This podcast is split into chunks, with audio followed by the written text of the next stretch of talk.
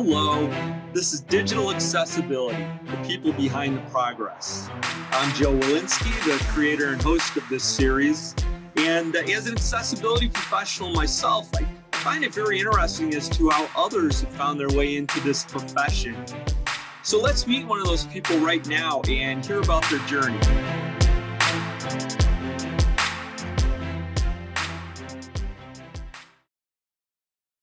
All right, well, here we go with another episode where I have the opportunity to chat with an accessibility practitioner. And today I am speaking with Sharyn Morrow. Hello, Sharon. How are you today? Hi, Joe. Happy Friday. It's nice to meet you.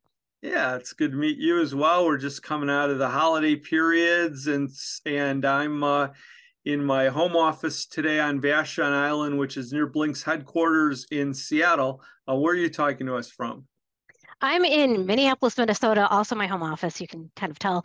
Uh, we've just gotten 15 inches of snow this week, which is excessive even by Minnesotan standards. Well, I, I, I think that kind of thing's happening all all across the country. It seems like, but uh, at least we're both uh, here and, and and warm and dry, and we can and uh, working remotely. Yeah. yeah, exactly. Well, uh, one of the things I enjoy doing with this uh, program is finding out how people uh, made their way uh, in their in their career and accessibility through either you know either and or their lived life and work life experiences. So uh, maybe uh, take us back and you know where does it start with you, where you became aware of accessibility and and started to consider it as a profession. Sure. So I'll just start with my current role is a principal accessibility engineer in the Center of Excellence at a SaaS company, but I've had a very unconventional career path. Um, I grew up in a very small neurodivergent family in the 70s and 80s. I'm solidly Gen X. I have just two first cousins, and the oldest one is the first autistic person that I knew. And he needs a little more support. Uh, my now adult son is also autistic, but he needs less support these days. Myself, I wasn't identified as neurodivergent until I was in my 40s. Um, often, a lot of uh, people in my generation who are identified female as at, at birth were not evaluated or screened for autism, ADHD, that kind of thing. So it took until I was in my 40s to get my diagnosis, and things are making so much more sense now. So I've spent a lot of my adult life advocating for my son and advocating for others, and now I'm finally advocating for myself and my own lived experience. But in the in the 80s, in the 70s and 80s, my brother and I were early adopters of tech. We were huge nerds, big Star Wars fans we had Pong, we had an Atari 5200, we had a Commodore 64. Um, unfortunately, my brother died when I was in 10th grade. And I'd been a good student before that. We were both in gifted and honors programs, but I was grieving and unsupported. So I'm amazed that I even made it through high school at all. But I lucked into a course that really changed my life. And so it was in my junior and senior years of high school, there was a two hour class every day that was part graphic design, part photography. And this was back in the days of the old Macintosh classics, and we called it desktop publishing back then. And so, right after high school, as a teenager, I was just turned to 18. Instead of going to college as I'd hoped, I landed a, a full time job at West Publishing. They're now uh, Thomson Reuters. So, there I had this interesting job that nobody else wanted. And I was downloading data from bulletin board systems and marking it up in SGML, which was, you know, the precursor to HTML. So it that was for a an legal research tool was an early online tool called Westlaw for attorneys. But learning SGML made it really easy to learn HTML just a couple years later. So this was back when the internet was still being referred to as the information superhighway or the information autobahn. And so uh, that job, I mean, this is the early 90s. Our department made the move from dumb terminals to personal computers, and the staff was in a complete uproar. I was so excited. I was like, oh, we're getting new computers. Awesome. Everybody else, this was the first time I realized how uncomfortable some people are with change. And so even though I was barely out of high school, I was tasked with training my coworkers how to use the new computers because I was patient and I was calm and I was, ener- I was energetic and enthusiastic. And this was my first experience with teaching and mentoring, but I've always enjoyed sharing my knowledge. So after that, I wound up working in the public sector for a while um, at the state of Minnesota. Uh, there, I was a graphic designer and front end web dev. through the mid 90s, they didn't even know what to classify us as, as yet. They were like, Are you clerical? Are you professional? We don't know what to do with you. Uh, I moved uh, back to the private sector after that. Yeah, I even wound up if I could just ju- Oh, yeah. jump in for a second. We Sure. already got through a lot of stuff, and I just I wanted know. to check in on a couple of things. Uh, but uh, I think you mentioned in high school um, that there was some cl- class or class that you did that sparked your interest. What was that? So it was a two hour class every day. Mr. Scunberg, I got to send him a thank you note. So it was a graphic design class where we uh, were given, you know, film cameras, but we were also doing design on the those Macintosh classics. And we were we did some offset printing and it was all about communication. And that was my in, that's been my interest throughout my career. That's the through line is communicating information to other people. And I really loved that class. It was the only time I perked up during the day was, you know, I, I could, I, I still am a photographer. That's my hobby, but my career has always been getting information to other people. And that's where that class sparked my love of it. And even though it was like those ancient boxy Macintosh classics, and then we moved on to like WordPerfect 5.2 and then into the Adobe products like PageMaker. So I've just been adapting whatever, you know, adopting new products as they come through. Like now it's Figma, um, and it's way more collaborative, which I love.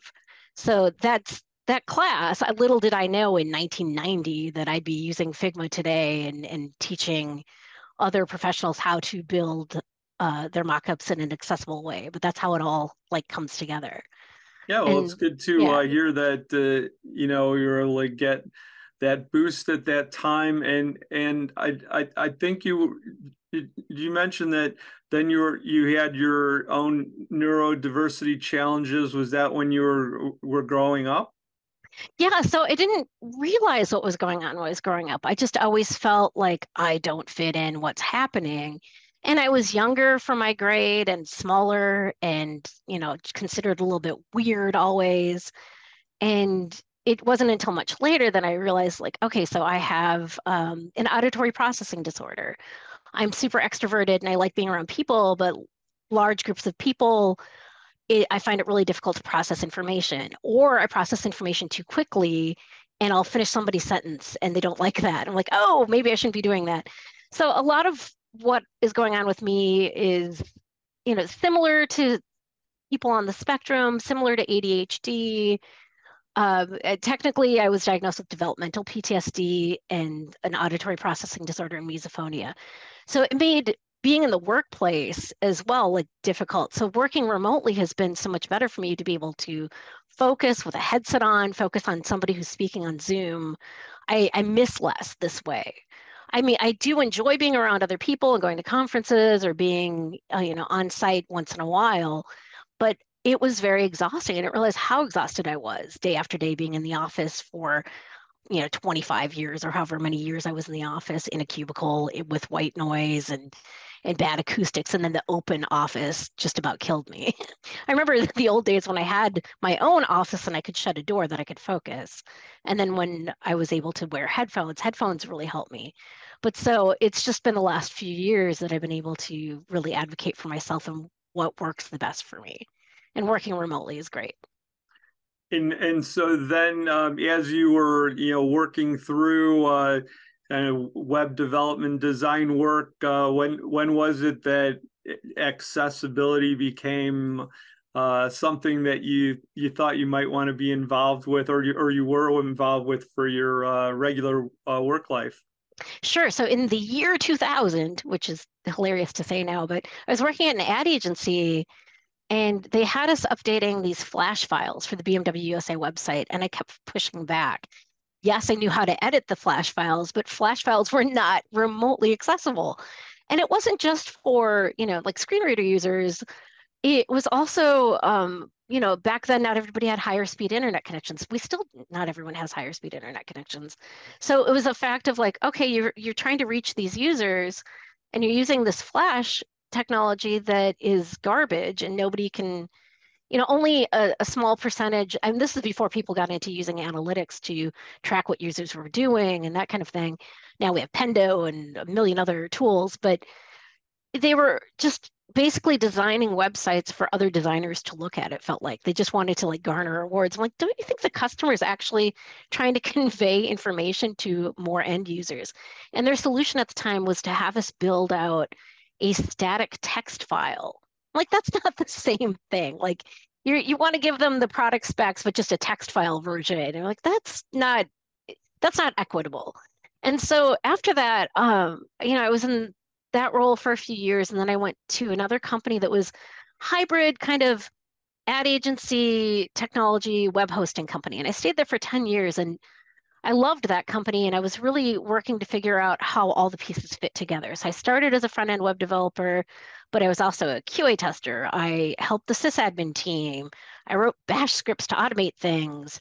But my love oh gosh i also got sucked into security testing. So like um, yeah, that was not not my my bag, even though I could do it. Um, what my real love was was again just conveying that information to the end users. So there I started pushing more for accessibility as well. And I left there to go work for, do you know the company SiteImprove? They mm-hmm. have the automated accessibility testing. So I took a role there in 2015. I started out supporting their automated testing tools, but then I became a manual accessibility tester. But I worked also internally with the teams building out the design system for the platform on the um, automated side. So I was there for about six and a half years, and then I left because I was able to find roles that were kind of more in line with the work that I want to do. And while I was at SiteImprove uh, there, I also started teaching part-time at a local college, a community college in Minneapolis. So I was teaching the basics of HTML, CSS, JavaScript, and design, but with a focus on accessibility and semantics, because so much of that is left out of computer science programs. Like nobody really is yet emphasizing the need for accessibility while they're teaching the the next generation of you know computer science professionals. But so in the last couple of years, I've been able to find roles that allow me to utilize the breadth of my experience. So I'm advising designers when they're building out new components and mock-ups in Figma. I'm working with developers when accessibility questions come up or defects come up. I'm running accessibility training sessions for different audiences. So like an accessibility 100 level for a wider audience, maybe um, salespeople or marketing folks, or even sometimes the computer support, like the first line support folks. Then uh, accessibility 200 level for the developers and you know talking more specifically about React or definition of done, general process like specific questions. We're also, um, I'm writing documentation, I'm hosting monthly accessibility community of practice meetings, planning GAAD events, researching and procuring new accessibility testing tools. So it's it's a it's a role that kind of touches every part of accessibility and just really I, am so much more passionate about accessibility than anything else. I've always been excited about the web, but just um, accessibility gets me so much more invested and excited, and it it just boils down to wanting to get information to the to the people who need it. And so that's why lately, you know, well, innovation. I just oh, jump yeah, in again. Yeah. Yeah. Um, let, yeah. Let me just ask you. Uh, so as you were, you know, starting to uh, do more accessibility specific work, um, what was the way that you started to, you know, learn techniques and issues and how to get past challenges? Um, did you have some mentors, or you, did you take uh, certain courses, or just reading? How did how did you fill that part of your professional self out? Sure. So at SiteImprove was really the good starting point because there's so many connections and a lot of folks there, you know, went to CSUN. I, I didn't get to go to CSUN. The last year it was, you know, COVID hit. That was when I was going to go. But um, I, have followed a lot of different folks online, on LinkedIn, on Twitter. Uh, the I love the disability community on Twitter. I'm bummed that Twitter is being ruined and they fired their entire accessibility team. But um, I, I've I've got my CPACC through IAAP, and I'm I'm also studying to get my WAS, so then I'll be a CPWA after that. Uh, I just I I'm constantly seeking out new information and trying to get the most accurate read on things. The the more you learn about accessibility though, the more it's like, oh, I've reached this point, but now there's this tricky question and who can I talk to about this? But there's a, a wide community of folks to reach out to that's been really great. And like I've got the Paul J. Adams bookmarklets. And what really helped was testing, doing manual accessibility testing and seeing how other developers built templates and built their sites and thinking back to how I used to build websites for years, like, oh, I shouldn't have built things that, I mean, in the early days, we were building all of our layouts with table code, which is terrible. And then it was div soup after that. And now it's like, oh, we can simplify and build things in a semantic way. So seeing so much other code really helped me realize how we could do these things in a better way, a more effective way, a more sustainable way, especially something that we can maintain in the future. it's been well, it's been really fascinating.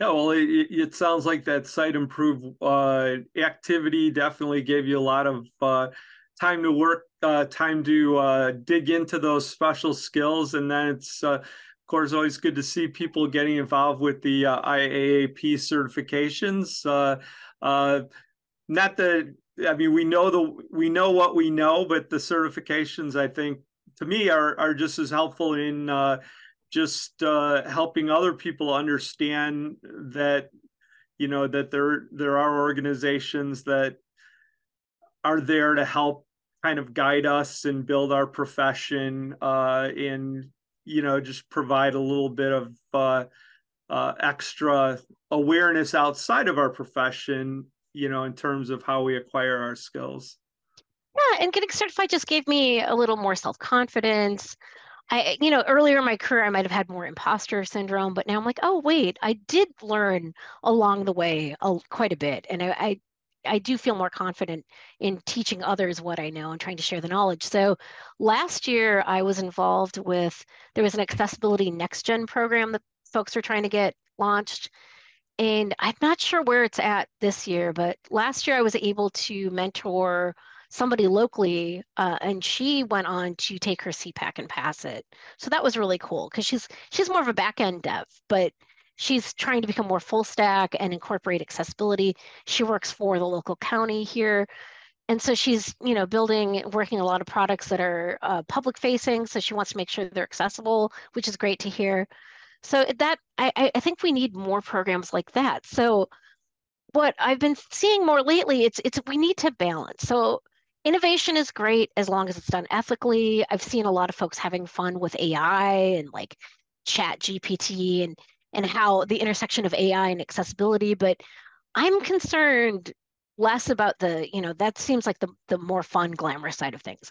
The, the stuff that I'm more concerned about now is how so much of the web and SaaS pro- products out there are aging and some content can be migrated, but so much out there just it's not accessible. It needs to be retired or completely rebuilt with, you know, simplicity and usability and accessibility in mind.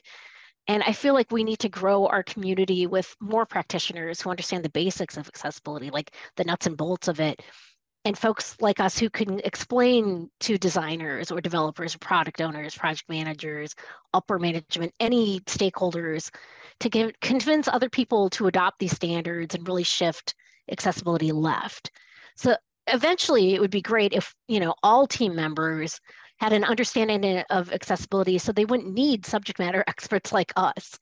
So I, again, I just want to like automate myself out of a job, which I used to do um, back in the days when content management systems came around. Like I remember a time, and I'm sure you remember too, when businesses and other orgs didn't think they needed a web presence, that the internet wouldn't catch on, that it was just a fad. Like everybody except David Bowie thought it was a fad. I don't know if you ever saw that video of David Bowie talk about the internet. It was fantastic.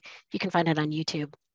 But so there was a time when you would ask your friends, "Oh, does your company have a website yet?" And eventually that became the norm. And then later, content management systems cropped up, and you know, there was a time when it was unheard of for non-technical staff to publish a web page, like at an academic institution or a business. It was always a technical person, the webmaster or whoever. But then content management systems, you know, became con- commonplace, and everybody can publish content to the web now. And then there was resistance to like a mobile-first approach, but now responsive design is the best practice, and people, you know, accept that. So my hope is that we'll reach a tipping point where it's generally accepted that accessibility is a must-have to communicate effectively. And that's what I think it all boils down to is just giving and receiving and sharing information. So hopefully we'll get to that point. I don't know when. I'm I can't I can't look into a crystal ball and figure that out.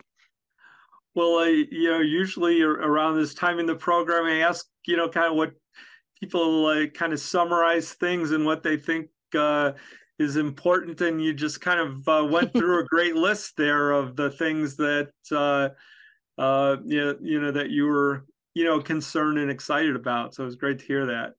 Yeah. And then one last thing, just to say that, uh, you know, I, I, I know other folks have said this on the program too, but disability community is not a monolith, but uh, I do feel like more disabled folks need to get hired into these positions.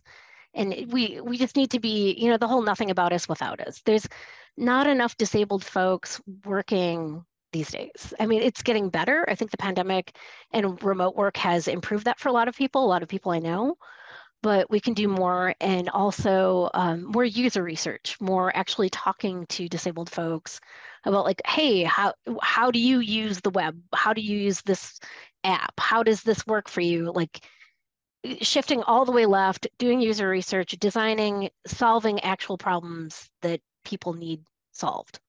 So that's, yeah, there, my there's yeah. that definitely is uh, is still a a gap area and yeah. Uh, yeah i agree with you that there's you know been improvement in in that area but i think there's a long way to go in terms of of uh, making sure our foundational research uh, is bringing in as many uh, different people with different experiences as, as possible and and so there's a lot of work to do in in that area as, as well as the idea of uh, uh, having people on our accessibility teams who have a variety of uh, the challenges that we uh, that we work with, mm-hmm. and mm-hmm. I, I think that's another area where where I you know we can do some work in terms of uh, employment. Totally. So I'm hopeful for that, and uh, we'll we'll see what happens. Well, it's been a pleasure talking with you, Sharyn. I appreciate yeah. you uh, taking the time to uh, chat with me today. And uh, I know I will be going to uh, CSUN uh, this year. Are, are you going to it this year? We're doing axe-con. I just, it's such oh, a bummer right. that they're at the same time because I love them both. But yeah, we're, we're big Deque fans. So we're, to be doing axe-con. All right, good. Well, uh, you know, either I'll see you at a, an online event or maybe a physical event sometime in the future. Hopefully, for sure. Yeah. All right. Awesome. Thanks a lot. Thank you.